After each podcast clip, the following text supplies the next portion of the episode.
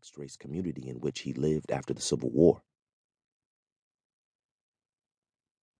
Tom Knight's own erasure of Rachel from the narrative of his father's life enabled him to replace painful memories of miscegenation with a glorified interpretation of his father's Civil War behavior. Thanks to Tom Knight and James Street, Newt reemerged as a folk hero. But the notion that Confederate deserters might be heroes disturbed many Mississippians.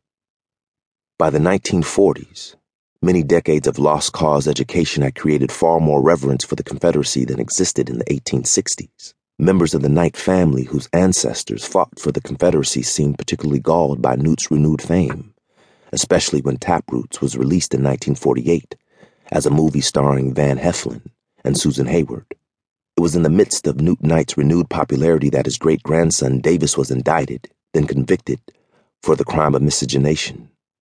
According to Time magazine, a relative irked by an old family feud had dug up Davis Knight's genealogy. On November 14, 1949, however, the Mississippi Supreme Court reversed the lower court's decision, ruling that it had failed to prove beyond all reasonable doubt that the defendant has one eighth or more Negro blood. In effect, the High Court proclaimed that Davis Knight was legally white. Although Davis Knight's legal ordeal was over, the local debate over the purity of the Knight family's blood raged on. In 1951, two years after the state Supreme Court's decision at a critical juncture in U.S. race relations, Newt Knight's grandniece, Ethel Knight, published The Echo of the Black Horn, a damning biography of Newt Knight, and an obvious reference to James Street. Ethel announced her intention to counter fiction writers with Itching Palm, which has too often been greased dedicated to the memory of the noble Confederates who lived and died for Jones County. The book was a thinly disguised effort to discredit the anti Confederate uprising, to rid the white branches of the Knight family of the taint of miscegenation. It is widely read by Mississippians even today.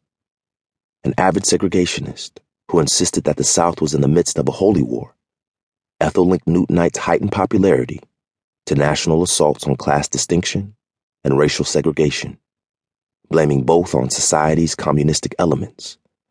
She even claimed that Newt had forced his children to commit miscegenation. Davis Knight might appear to be white, yet she knew that African blood flowed through his veins. To a white supremacist such as Ethel, his marriage to a white woman injected African blood, like the insidious virus of communism, into the white race. In her view, miscegenation was as un American as opposition to the Confederacy. Davis Knight was guilty of miscegenation, and Newt was guilty of both. Davis Knight's trial enabled Ethel to trump Tom Knight's version of his father's life by reshaping the public's understanding of the Free State of Jones. Both authors wrote within the white supremacist frameworks, but with a very important difference. Tom presented his father as a hero of plain white folk, whereas Ethel attacked him as a traitor and misguided hero of disloyal slaves like the strumpet Rachel. On one hand, Ethel's efforts to exploit the scandal of miscegenation breathed life into the long buried story of Rachel, who had been all but erased by numerous tales of the legendary Free State of Jones. Ethel not only restored Rachel's historical role, but she also unveiled a powerful, larger than life woman who had endured slavery, sexual exploitation, the Civil War, Reconstruction, and Mississippi's mounting campaign for white supremacy and racial segregation. Most strikingly, Rachel seemed to have had as much impact on the world around her as it had on her. On the other hand, Ethel Knight buried the class and cultural origins of Jones County's internal civil war beneath a barrage of titillating, racist tales of interracial sex, violence, and debauchery. She presented Newt Knight as a bloodthirsty killer who manipulated nearly 100 men and a few good women in dishonoring their community and nation. Missing were the stories of yeoman families like the Collinses, who opposed secession from the beginning, who only reluctantly enlisted in the Confederate Army, and who deserted the Army rather than fight a rich man's war and a poor man's fight.